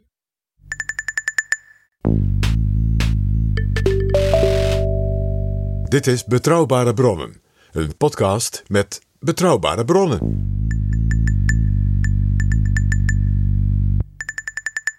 Good evening, my fellow citizens. This government, as promised, has maintained the closest surveillance of the Soviet military buildup on the island of Cuba. Within the past week, unmistakable evidence has established the fact that a series of offensive missile sites is now in preparation on that imprisoned island. The purpose of these bases can be none other than to provide a nuclear strike capability against the Western Hemisphere. I have directed that the following initial steps be taken immediately. First, to halt this offensive buildup, a strict quarantine on all offensive military equipment under shipment to Cuba is being initiated. All ships of any kind bound for Cuba, from whatever nation or port, will, they're found to contain cargoes of offensive weapons, be turned back. This quarantine will be extended, if needed, to other types of cargo and carriers. We are not at this time, however, denying the necessities of life, as the Soviets attempted to do in their Berlin blockade of 1948. Second, I have directed the continued and increased close surveillance of Cuba and its military buildup. I have directed the armed forces to prepare for any eventualities. And I trust that in the interest of both the Cuban people and the Soviet technicians at the sites, the hazards to all concerned of continuing this threat will be recognized. Third, it shall be the policy of this nation to regard any nuclear missile launched from Cuba against any nation in the Western Hemisphere as an attack by the Soviet Union on the United States, requiring a full retaliatory response upon the Soviet Union. En wat doet Kennedy meteen nadat hij die speech heeft gehouden? Die laat de tekst, die hij natuurlijk helemaal had, helemaal zelf, ja, met zijn beste mensen, ook zijn speechschrijvers, maar ook Bobby, helemaal had gemaakt, als document sturen naar het Kremlin. Met een persoonlijke brief aan Nikita Khrushchev. Meneer Khrushchev, ik weet alles. Dus zegt u maar wat u nu gaat doen om te voorkomen dat dit volledig uit de hand loopt. Laten we gewoon eerlijk zijn tegenover elkaar. Hij deed dus nu wat Chip Bolen had gezegd tegen hem als pak het initiatief. Dus die tv-speech was naar de Amerikanen. En natuurlijk ook naar de rest van de wereld, maar vooral naar de Amerikanen. Maar was ook zeg maar de carrier, letterlijk en figuurlijk, van de boodschap naar het Kremlin. Jaap, al de volgende dag komt er een brief van het Kremlin binnen. Dat was natuurlijk opmerkelijk. Dus de Russen wilden praten. Nikita Khrushchev deed alsof er niks aan de hand was. Die zei, ja, ja, u moet begrijpen, onze Cubaanse broeders die voelen zich door u bedreigd. Mijn minister Gromyko was nog eergisteren bij u. U kunt toch niet verbaasd zijn. Hè? U moet deescaleren. Dan komt het allemaal goed. Dus u, eigenlijk, u moet zich niet zo druk maken. Daar kwam het op neer. Ja. Met al die brieven en die toespraken en zo. Nergens voor nodig. Nergens voor nodig. Wat was ik weer? Uh, strikt defensieve trainingsmissie. He, speciale militaire operatie. Ik, toen ik dat las, die strikt defensieve trainingsmissie. Denk je, dit is gewoon nog exact diezelfde manier van ja, organiseren, communiceren en ja, beleid voeren. JFK doet dan iets wat hij denkt, ja, ik moet initiatief houden. Dus die stuurt dan ook een brief. Die denkt, nou, dan ga ik meteen antwoorden. En die zegt, moet u eens horen, die blokkade is een feit. En de Sovjet-Unie wist ook wel, dat hoeft helemaal niet te zeggen, dat de Verenigde Staten natuurlijk de absolute dominante zeemacht was. En zeker voor de eigen kust. In werkelijkheid weten we uit die tapes dat ze dagen en dagen, wel vier, vijf dagen, hebben zijn staf bijna niet geslapen voor het organiseren van voldoende schepen en mensen en allerlei andere spullen om die, om die blokkade überhaupt zeg maar, logistiek aan te kunnen. Een van de meeste pagina's in die tapes gaan over het organiseren. En hebben we genoeg schepen? En oh nee, dat werkt niet. We hebben geen commandant voor dat schip. En uh, wanneer mogen ze wel schieten en wie moeten ze wel niet tegenhouden? Ja, ja, nee, ik ben uh, een paar jaar geleden op Cuba geweest. Uh, een dag of tien. Maar toen had ik nog maar het halve eiland gezien. Het is een groot eiland. Heel lang. En je hebt heel veel schepen nodig als je echt een effectieve blokkade wil organiseren. En ja, als je dat dreigt als president van de Staten, kun je niet zeggen na een dag of drie: ja, we hebben niet genoeg spulletjes. Dan ben je natuurlijk gezien. Dus hij zegt tegen uh, Khrushchev: die blokkade, dat is ernstig. Dat is gewoon voor: ik moet Amerika beschermen. En dat doe ik, dat is mijn opdracht. U, u heeft dat ook. Uh, dus u zult een, uw schepen moeten bevelen dat zij omkeren voordat ze bij die blokkade komen. En er waren dus een heleboel schepen onderweg naar Cuba. En jij snapt waarom. De hele zeg maar, infrastructuur voor die raketten. En dat ze in gang werden gezet en dat ze werden onderhouden en de, de militairen daaromheen. Die was nog onderweg. Mhm. En Kennedy doet weer iets. We hadden het al over Chip Bolen. We hadden het over David. En nu hebben we het over Grigory Bolshakov. Dat klinkt Russisch. Dat is ook een Rus. Nog weer zo'n backchannel. Grigory Bolshakov wist iedereen, was gewoon de KGB-chef op de ambassade. Maar die sprak heel goed Engels, kwam graag op allerlei feestjes. En was daardoor, had hij een zeer goede band met Bobby Kennedy. Dus Bobby zei tegen JFK: Als ik nou eens met Grigory ga praten.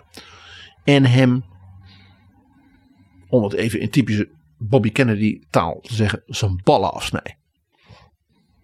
Hij zegt: Die schepen, zeg dat maar tegen je ambassadeur. Dan kan hij dat zeggen tegen Khrushchev. Die schepen van jullie, die gaan we allemaal tegenhouden. En als ze niet stoppen of omkeren, dan gaan ze naar de bodem van de zee. En doe niet alsof u dat niet weet. Zo. En inderdaad, een paar uur later is er een Sovjetschip met heel veel materieel. En dat stopt ineens. Ze hebben 100 zeemijl buiten daar waar die blokkade dan was afgeroepen vanaf daar. Maar er waren heel veel van die schepen. En er was één schip waar uh, dat schip dat komt dus in die tapes met regelmatig aan de orde. En dat schip was een heel grote passagiersschip uit de DDR, uit Rostock. Met de prachtige naam Völkerfreundschaft. Vriendschap der volkeren. Hoe verzinnen ze het? Oftewel in het Russisch Druzhba. Hè, wat ze in de DDR altijd riepen, of de Sovjet-Unie. Druzhba, Druzhba. Völkerfreundschaft. En dat was waarschijnlijk helemaal vol met alle technici. De high-tech uh, officieren en dergelijke. Want dat was een vrij chic passagiersschip. En omdat dat uit de DDR was, zou het dan niet opvallen dat dat ook allemaal uh, mensen van het Sovjetleger en van de KGB en wat dan niet waren. Dat is te pijnlijker, want uh, DDR, dan denk je ook al snel aan Berlijn. Met dat die blokkade natuurlijk publiek werd, was het natuurlijk meteen wereldpolitiek. Ja? De kranten, de radio, de televisie hadden het maar over één onderwerp. En dat was, komt er een atoomoorlog wegens Cuba? Zo ook dus in de Veiligheidsraad in de Verenigde Naties. En daar komt een van de meest beroemde momenten in de geschiedenis van de VN. En zeker in de media, zal ik maar zeggen, met los, even los van de speeches van JFK, het meest beroemde moment van de Cuba-crisis. Want de ambassadeur van de Verenigde Staten en de ambassadeur van de Sovjet-Unie, die gaan met elkaar rechtstreeks in confrontatie in die vergadering van de Veiligheidsraad. Die ambassadeur overigens was Adlai Stevenson, dat was JFK's tegenkandidaat geweest binnen de Democratische Partij voor het presidentschap. Dus die had wel een beloning gekregen. En dit is zijn finest hour geweest. Let me ask you one simple question. Do you, Ambassador Zoran, deny that the USSR has placed and is placing medium and intermediate range missiles and sites in Cuba? Yes or no? Don't wait for the translation, yes or no. Я не нахожусь в американском суде. I am not I am not in an American courtroom, sir, and therefore I do not wish to answer a question that is put to me in the fashion in which a prosecutor does. In due course, sir, you will have your reply. I'm prepared to wait for my answer until hell freezes over, if that's your decision. We weten dus dat de Kennedys, eh, Bobby, Jackie en hun staf naar een zwart-wit tv hebben gekeken in het Witte Huis. Live naar wat daar gebeurde. En dat toen deze confrontatie voorbij was. En Adlai Stevenson, dus die Russische ambassadeur, had ingemaakt verbaal. Dat hij alleen maar zei: He's terrific. Toen werd het vrijdag 26 oktober. En die confrontatie in de VN, terrific, had direct consequenties in het Kremlin. Want Nikita Khrushchev stuurt opnieuw een brief aan Kennedy. Een hele lange brief. warrig, emotioneel, met allerlei. Hij haalt er dingen bij uit het verleden. En het is een brief die hij heel duidelijk gewoon zelf heeft gedicteerd. Misschien niet eens aan de secretaresse. Een puur persoonlijk verhaal. Khrushchev had dus gemerkt dat met ook het optreden van Stevenson en dus die blokkade de Verenigde Staten blijkbaar doorhad dat hij eigenlijk geen strategie had. Wat doe je dan als die raketten op Cuba staan? Dus hij komt in die brief met een soort, ja, halve suggestie van die raketten hadden natuurlijk ook helemaal niet daar hoeven staan. U heeft ons gedwongen dat te doen, natuurlijk. Omdat u voortdurend dreigt. En u heeft zelfs in die varkensbaai, ja, er zijn zoveel lieve Cubanen bij gesneuveld. En als Amerika nou een niet-aanvalsverdrag had gesloten met Castro, dan had hij die raketten natuurlijk niet hoeven neerzetten. Dat was natuurlijk even een verrassing. Eigenlijk keerde Khrushchev hier op zijn schreden terug voor een groot deel. Ja, maar de vraag was natuurlijk, als ze zouden zeggen, nou oké, dat hij dan zou zeggen, ja maar, dan wil ik in Berlijn nog dit. Dan kon hij gaan majoreren.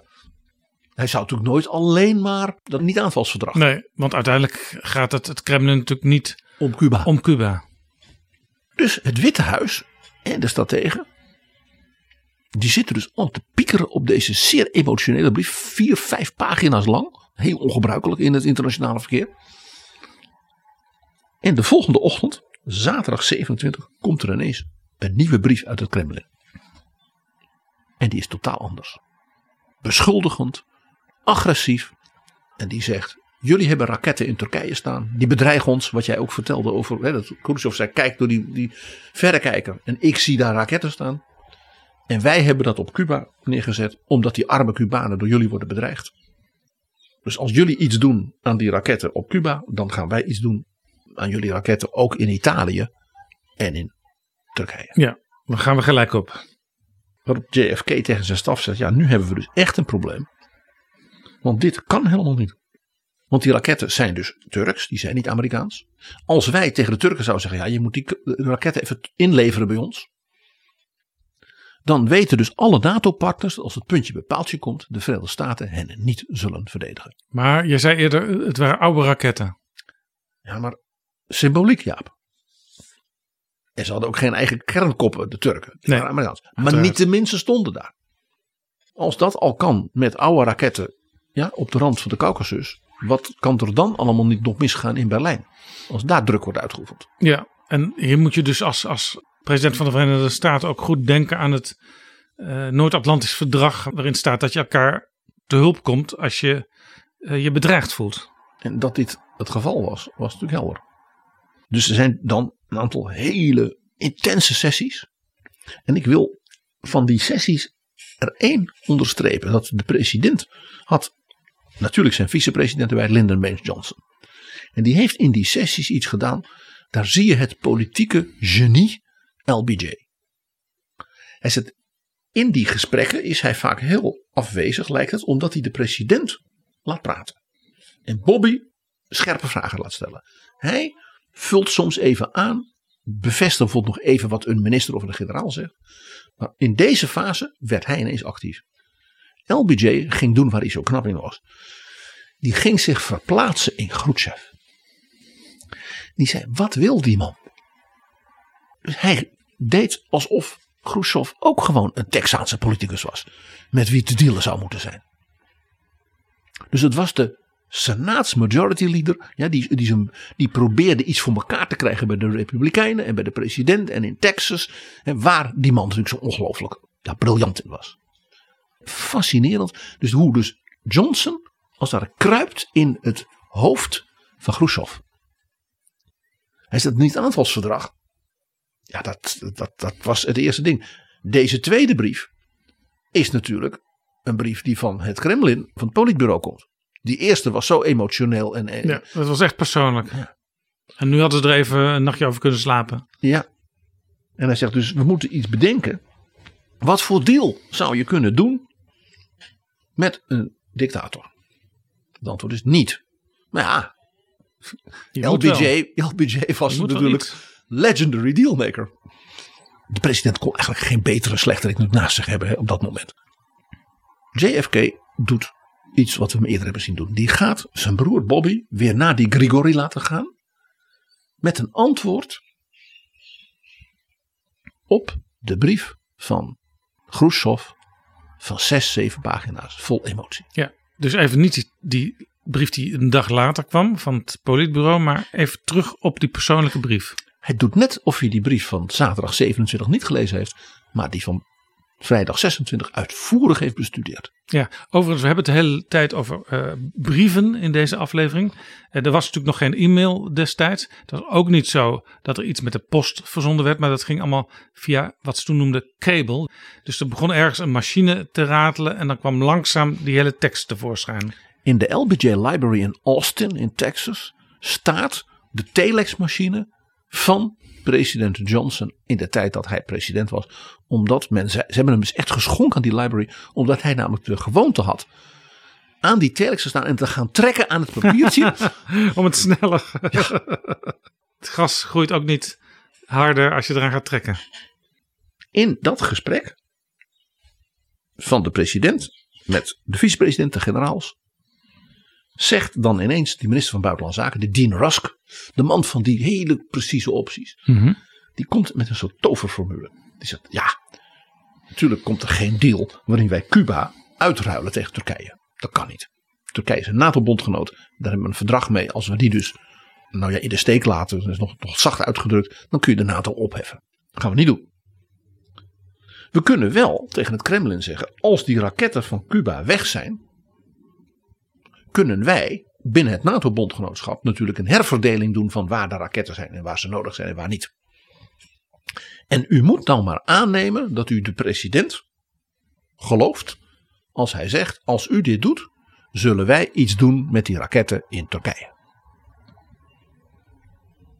Bij LBJ, de typische keiharde machtspoliticus, zei: dat is allemaal roest, die raketten. We zeggen gewoon tegen de Turken: jullie krijgen een Polaris. Dat was die allernieuwste onderzeeboot met kernraketten. En die, mogen, die, zeggen, die leggen wij bij jullie voor de kust. Je krijgt een veel betere bescherming. Ja. Dus de Russen ons. die krijgen even een soort eh, koekje voor de hond. En als ze zich dan in slaap laten sussen, dan wordt ondertussen die Polaris daar neergelegd. LBJ die zag zichzelf dat al verkopen, hè, zoals hij dat zo goed kon, hè, met zijn beroemde telefoongesprekken. Hoe hij dat de Turken wel zou, helemaal zou inzepen. Van. Ja, toen was het dus wachten. Want eh, de Russen die, die, die moesten daar ook weer op antwoorden natuurlijk. De brief van de president als antwoord op die brief van vrijdag negeerde dus de brief, de agressieve, ultimatumachtige brief van zaterdag. Ze wachten, dus ze bleven op hun werk. Ze gingen niet naar huis. Nee, want ze hebben allemaal gedacht van als de brief van zaterdag geldt, dan is ja maandag dan het zover. Dan zal de president dus moeten bevelen die invasie van Cuba. Want dan hebben we geen andere opties meer. Dus het idee van, nou ja, dan zijn we misschien maandag allemaal dood.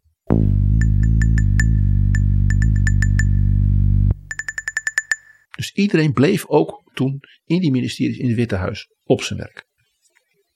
Wat deed de president in het Witte Huis? Die wou natuurlijk zijn vrouw en zijn kinderen niet, uh, ja, s'avonds verontrusten. Dus die waren klein. Dus die gingen naar bed. En hij ging met zijn bodyguard en vriend Dave Powers. Een van zijn favoriete films van de laatste tijd bekijken. Roman Holiday met Audrey Hepburn, de Nederlandse filmdiva. Want de president had ook een eigen filmzaal. En die kreeg ook gewoon de nieuwste films aangeleverd. Natuurlijk. Audrey Hepburn now welcomes you to Rome as the captive princess who goes out on the town to have some fun. With Greg as the bewildered bachelor who winds up with a royal blush. It's very unusual. I've never been alone with a man before, even with my dress on. With my dress off, it's most unusual. Toen werd het maandag 29 oktober.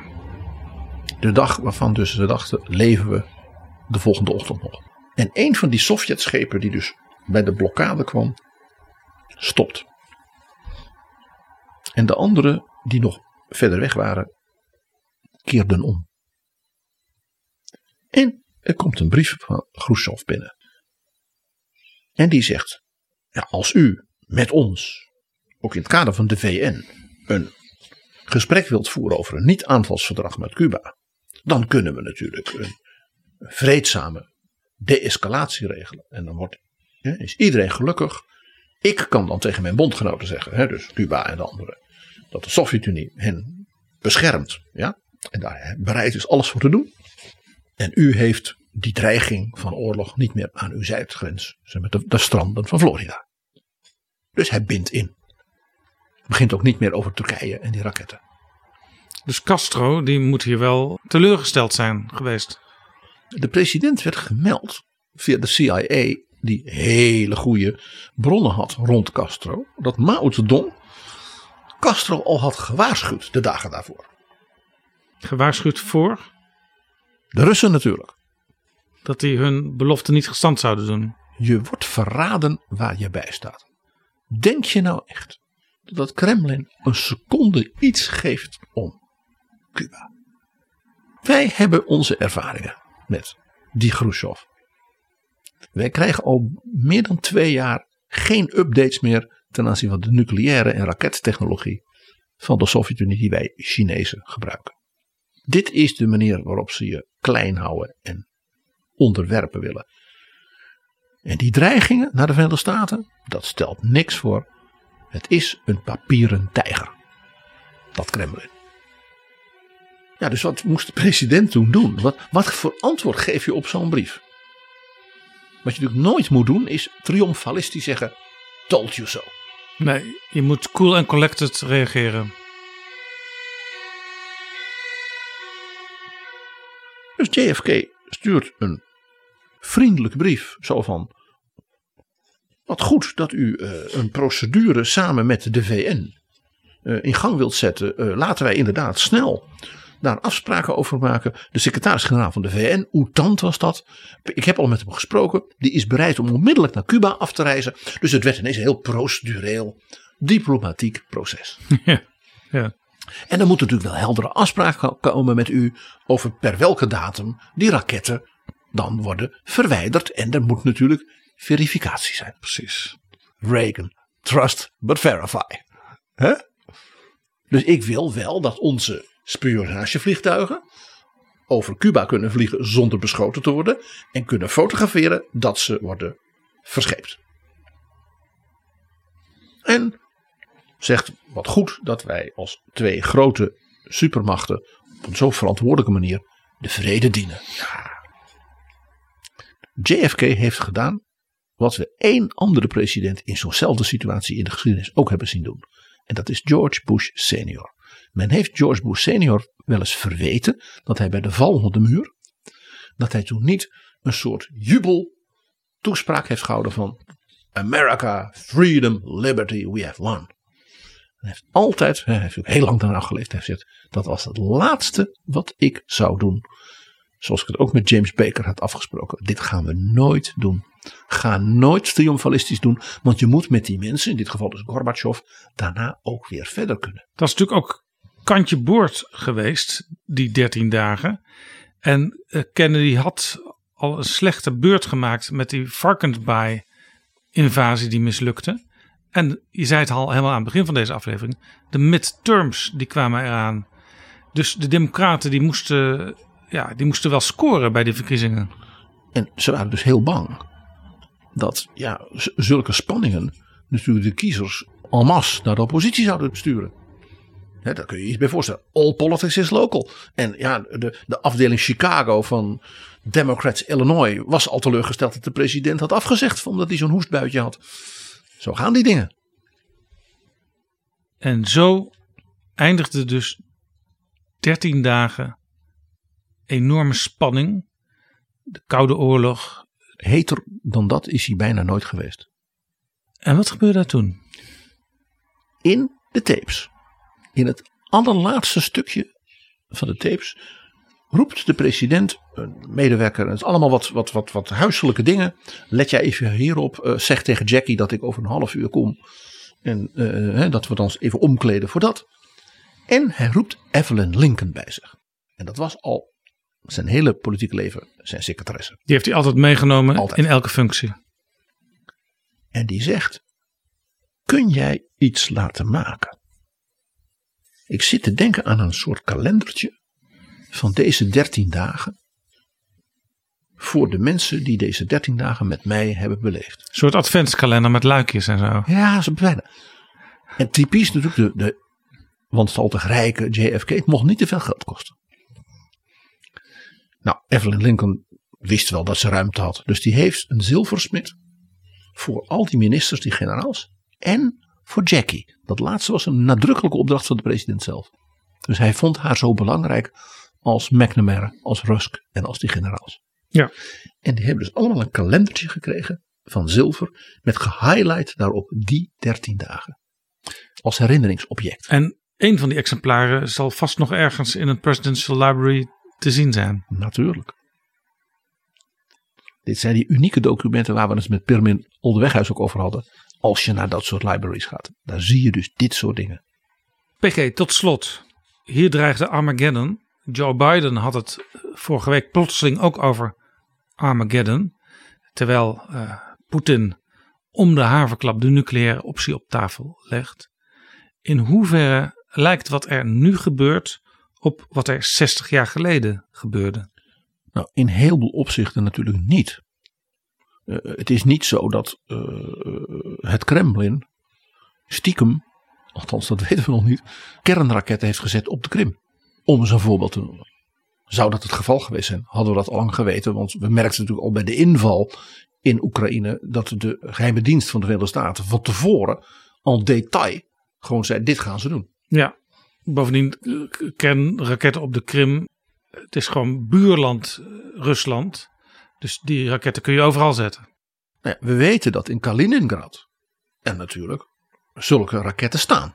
En dat is natuurlijk een van de redenen waarom landen als Finland en Zweden hebben gezegd: we worden toch nu maar lid van de NAVO. Ja, ja bovendien eh, kun je zo'n raket ook op Kiev richten vanuit Kaliningrad. Zo is dat. Je hoeft ze alleen even om te draaien. Zo is dat, ja. Maar het meest opvallende natuurlijk is dat Poetin heel veel van de dingen over wat er in het Kremlin gebeurde, die dus uit die tapes blijken, ook dus de worsteling van Kennedy en zijn staf, wat doet die man? Dat we dat natuurlijk nu helemaal wel herkennen.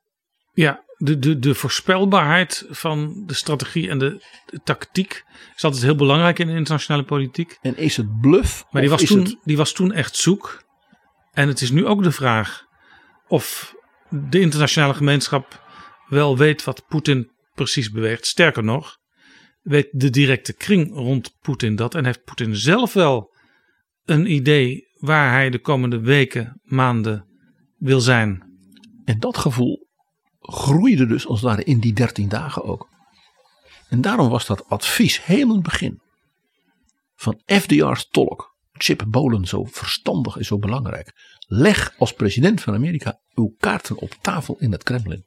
Laat ze niet twijfelen aan wat u kunt en wat u weet.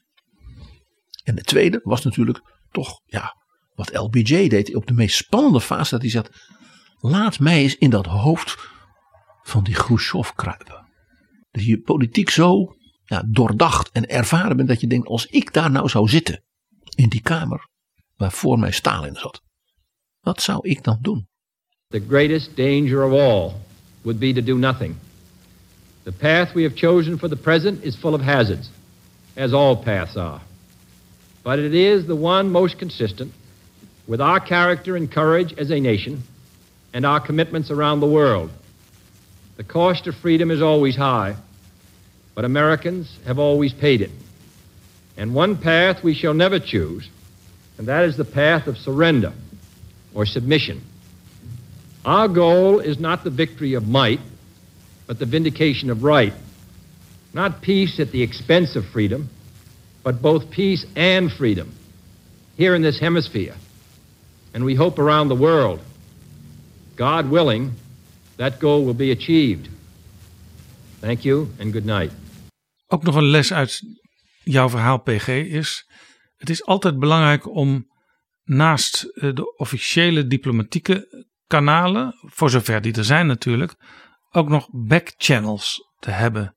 En het lijkt wel of de diplomatie met het Kremlin op dit moment ja, er nauwelijks is. Maar ik begreep afgelopen week uit een interview met een belangrijke Amerikaanse veiligheidsdenker dat ook nu die backchannels er wel zijn. En daar zullen we natuurlijk over 10, misschien 20 jaar veel meer over weten dan waar nu nog onze vraagtekens staan. De vraag voor ons wordt dus: wie is de Grigori Bolshakov van 2022? Dankjewel, PG. Dit is Betrouwbare Bronnen. PG, ik bedankte jou al, maar ik ga nog even praten met Jurgen de Vries van de Bond voor Belastingbetalers. Want in aflevering 291 was staatssecretaris Marnix van Rij te gast en hij beloofde toen iets wat op Prinsjesdag niet werd nagekomen. Welkom in Betrouwbare Bronnen, Jurgen de Vries. Dankjewel. Laten we even luisteren naar wat Marnix van Rij toen zei in Betrouwbare Bronnen. Iedereen heeft op basis van de wet de mogelijkheid om een verzoek tot ambtshalve vermindering in te dienen van zijn aanslag als, die, als het belastingjaar niet langer is dan vijf jaar geleden. Wat wil dat zeggen? We praten hier over het, het laatste jaar, 2017. Iedereen heeft tot 31 december 2022 de mogelijkheid om een verzoek tot ambtshalve vermindering in te dienen. Dan zal hij wel moeten aantonen.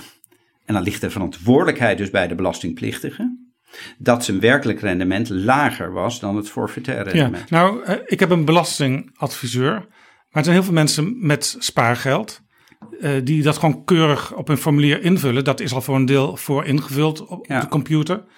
Um, moet u dan als belasting, als, als staatssecretaris van de Belastingdienst, er niet voor zorgen dat al die mensen in ieder geval een brief thuis krijgen waarin hen op die mogelijkheid gewezen wordt? Ja, maar ik ga daar natuurlijk niet op vooruitlopen, omdat wij hier Prinsjesdag op terugkomen. Maar ik leg alvast wel de wet uit. En ingewikkeld is het niet.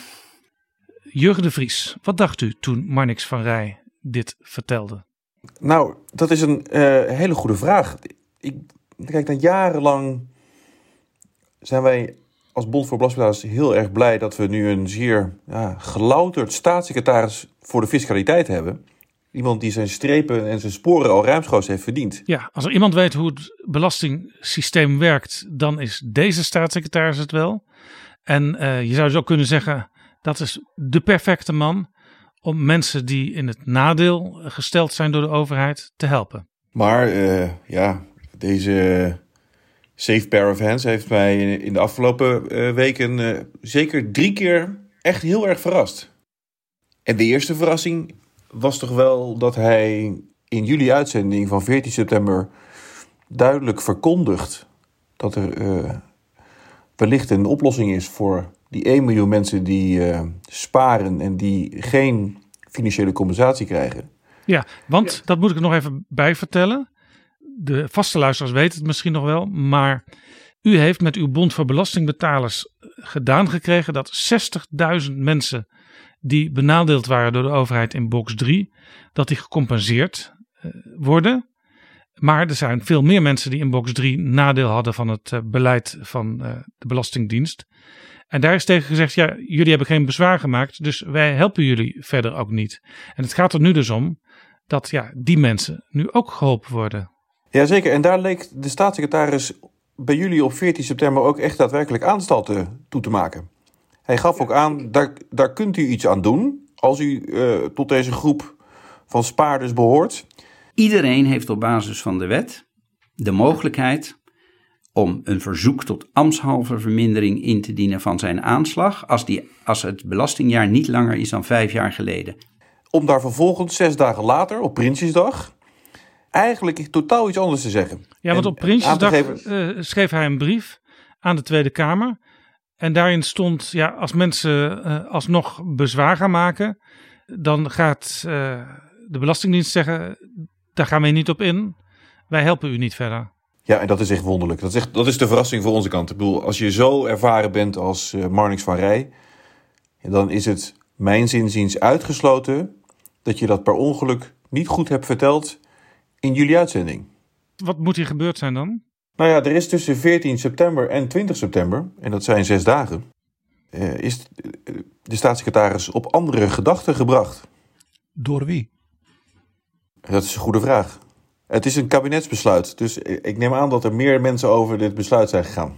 Dit is natuurlijk iets waar niet een staatssecretaris in zijn eentje over 4 tot 7 miljard mag beslissen. Dat is een goede vraag. Ik weet het niet. Hij heeft er in ieder geval niets over verteld. Het is alleen wonderlijk om te constateren dat het binnen zes dagen nou, een totaal ander verhaal is geworden. Het zou dus kunnen dat er betrokkenen naar betrouwbare bronnen hebben geluisterd en tegen de staatssecretaris hebben gezegd: Beste Marnix, zo gaan wij dit niet doen. Dat zou kunnen, dat weet ik niet. Maar u was dus verbaasd, terwijl eh, in de belastingwereld zal nog slechts weinig u verbazen. nou, ook daar verbaast me nog heel veel. Maar ik was er zeker verbaasd over. Ik was ook uitermate blij met de uitspraak die, die Marnix deed in het interview met u. En met mij eh, nog heel veel mensen. Omdat ze allemaal dachten van, nou, uiteindelijk is dit een, een vorm van gerechtigheid en rechtvaardigheid. Ja, nou was er afgelopen week eh, waren er in de Tweede Kamer de algemene financiële beschouwingen met minister Sigrid Kaag en natuurlijk ook staatssecretaris Marnix van Rij. En daar is dit ook aan de orde gekomen, box 3. Ruimschoots. En dat, dat levert ook de tweede verrassing op. Want tijdens de algemene financiële beschouwingen van vorige week reageert de staatssecretaris eigenlijk heel verbaasd op de vragen uit de Tweede Kamer. Dat dat tot zoveel reacties heeft geleid bij uh, spaarders die hun ongenoegen kenbaar hebben gemaakt bij de Tweede Kamer. Er zijn enkele honderden, misschien wel duizenden e-mailtjes gestuurd. En daar is ook aan, uh, aan gerefereerd tijdens het debat. Van mensen die ze hebben gezegd van ja, maar wat de staatssecretaris hier doet.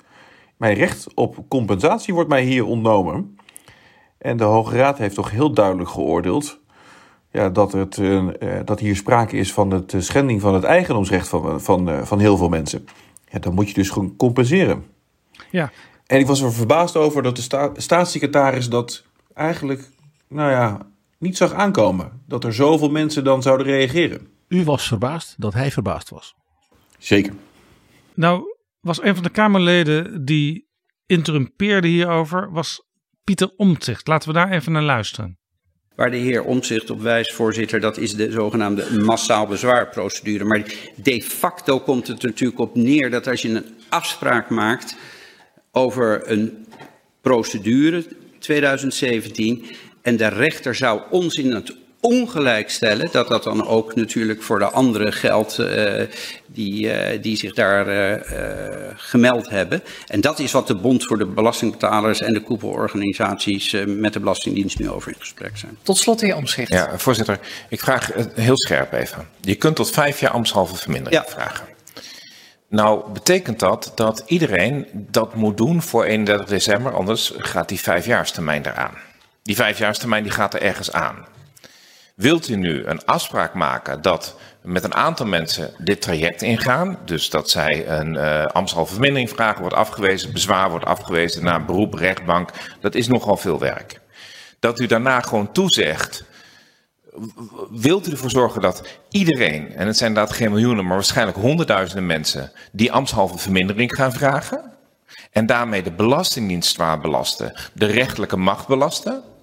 Of wilt u samen met mij een manier verzinnen waarop we zeggen, die ambtshalve vermindering, als, de, als uiteindelijk het of via sprongcassatie of via de gewone weg uiteindelijk toegekend wordt, dan zorg ik dat hij nog voor iedereen open staat. En ik zeg dit om echt chaos in de uitvoering te voorkomen. Vraag uh, voorzitter, ik zeg toe dat wij hierop terugkomen. Ik heb al gezegd dat de Belastingdienst in gesprek is met de Bond voor Belastingbetalers. Ik ga dus niet die toezegging nu doen, maar wij komen er bij het belastingplan op terug hoe, uh, dat, uh, hoe, die, uh, hoe dat proces gevoerd wordt voor 2017. Dat is 17 oktober, voorzitter. We horen hier een soort van toezegging van de staatssecretaris. Hij zegt: Ik kom hier nader op terug. Ja, want dat was de derde verbazing aan mijn kant, of de derde verrassing. Tijdens het debat lijkt, of leek de staatssecretaris deze problemen, of de problemen met hoe nou hiermee om te gaan met die 1 miljoen mensen die niet gecompenseerd worden, zomaar door te schuiven naar de rechterlijke macht en naar de Belastingdienst. Want het is een kabinetsbesluit en de Belastingdienst en de rechterlijke macht moeten het maar verder uitzoeken wat ze met al die bezwaren en beroepsprocedures van mensen willen gaan doen. Ja. Totdat deze interventie. En nou ja, daar lijkt in ieder geval op dat ook de staatssecretaris zich bewust is van het feit dat hij een verantwoordelijkheid heeft om dit in goede banen te leiden. Ja, enerzijds schuift hij het een beetje van zich af. Maar hij heeft de Kamer wel toegezegd met een nieuwe brief te komen. Die komt op 17 oktober, heeft hij gezegd, zojuist in het fragment. Dus het zou best kunnen dat er voor die mensen die in eerste instantie geen bezwaar hebben gemaakt, dat er toch licht aan het eind van de tunnel in zicht komt. Nou, het enige licht wat we volgens mij tegemoet zien komen, is, um, is de toezegging van de staatssecretaris dat hij procesafspraken wil maken. Dat wil niets meer of niets minder zeggen dan dat er op een slimmere manier een rechtszaak gevoerd gaat worden. Het is niet zo dat de staatssecretaris heeft toegezegd: ik ga deze 1 miljoen spaarzame burgers, kleine ondernemers, die ga ik compenseren. Integendeel. De staatssecretaris heeft eigenlijk alleen maar gezegd: als dit leidt tot een nieuwe collectieve rechtszaak, dan ben ik bereid om dat op een slimme manier te doen, zodat ik mijn belastingdienst en ook de rechterlijke macht niet overbelast met misschien wel 1 miljoen individuele rechtszaken. Ja, want dit is natuurlijk een, een recipe voor disaster voor een uitvoerende dienst van de overheid als de Belastingdienst, die al zo zwaar ja, bij allerlei ellende onder vuur ligt. 1 miljoen van die dingen er nog even bij, dat wordt natuurlijk een, dat wordt natuurlijk een, een kollaps. Oh, absoluut. Maar er zijn meerdere reden, redenen aan te geven waarom dit kabinetsbesluit om deze mensen niet te compenseren natuurlijk nou ja, daar, zijn, daar hadden ook andere besluiten kunnen worden genomen. Ja, nu zegt u, de staatssecretaris um, die ziet misschien wel aankomen een, een nieuwe gezamenlijke actie van een heleboel benadeelden. Nu heeft u natuurlijk met uw Bond voor Belastingbetalers uh, die eerste stap uh, genomen voor die 60.000 bezwaarmakers. Dat was een collectieve actie. Uh, bent u van plan ook ja, voor de mensen die zich nu aanmelden opnieuw in het strijdperk te treden? Nou, wat, wat we sowieso aan iedereen willen vragen om buren, familie, vrienden te attenderen op deze kwestie. Want er zijn, volgens de cijfers van de staatssecretaris, ruim 1 miljoen mensen in Nederland die hun hele leven hebben gespaard voor de oude dag of voor een appeltje voor de dorst. En al die mensen hebben op papier of theoretisch gezien, recht op compensatie. Zij hebben al die jaren meer belasting betaald dan zij eigenlijk hadden hoeven doen. En als deze mensen iets willen van de staatssecretaris, dan moeten ze zich sowieso kenbaar maken. Dus mijn verzoek aan iedereen is: registreer je bij de Bond voor Belastingbetalers. Dat kan kosteloos. Daar is eh, verder rest helemaal niets aan verbonden. Maar het is wel de manier voor ons om al die mensen te kunnen benaderen op het moment dat er een duidelijkheid is over een vervolgstap, over een nieuwe juridische procedure. Uw bond werkt een beetje zoals betrouwbare bronnen. Het is kosteloos, maar je kunt wel iets doneren. Ja, zeker. Het is een stichting en uh, we doen dat uh, gratis. Tenzij mensen bereid zijn om daar een gift voor over te maken. Want een rechtszaak is natuurlijk ook niet kosteloos uiteindelijk. Dat is een zeer tijdsrovende, arbeidsintensieve en kostbare aangelegenheid. Dat kan ik u verklappen. Er was in dat debat, meneer De Vries, nog een heel bijzonder moment waarvan ik denk dat was uniek in de parlementaire geschiedenis. Caroline van der Plas van BBB, die vroeg aan de staatssecretaris: Heeft u ook zo'n last van al die mensen die allemaal maar mail sturen en die ons dus voortdurend onder vuur nemen rond dat box 3? Tegelijkertijd maak ik op uit uw woorden dat u met die bond die ons onder druk zet ook allerlei overleg voert. En toen zei de staatssecretaris iets heel bijzonders. We hebben met de Bond voor de Belastingbetalers uh, hebben wij gesproken. Uh, zij hebben overigens uh, taart gegeven aan de Belastingdienst vanwege de geweldige wijze waarop de Belastingdienst de bezwaren heeft afgehandeld. Meneer De Vries, slagroomtaarten? Zeker. Uh, ik heb altijd geleerd dat je met stroop meer vliegen vangen, vangt dan met azijn. Dus u heeft taarten laten bezorgen? Absoluut, want de mensen van de Belastingdienst hebben ook uh, heel hard gewerkt om in zes maanden tijd 60.000 mensen te compenseren voor hun box 3 vermogen. En dat is een enorme prestatie. Jurgen de Vries mag ik u hartelijk danken voor dit gesprek. Als mensen zich bij uw bond willen aanmelden, waar moeten ze dat dan doen? Dan kunnen ze naar www.bondvoorbelastingbetalers.nl. Dank u wel en heel veel succes. Tot ziens.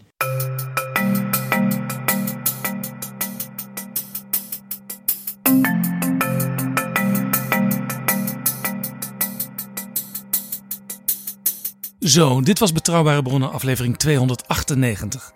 Deze aflevering is mede mogelijk gemaakt door de vrienden van de show. Wil jij ook vriend worden en met een donatie ervoor zorgen dat we nog veel meer mooie afleveringen van Betrouwbare Bronnen kunnen maken? Ga dan naar vriendvandeshow.nl/slash bb. Tot volgende keer.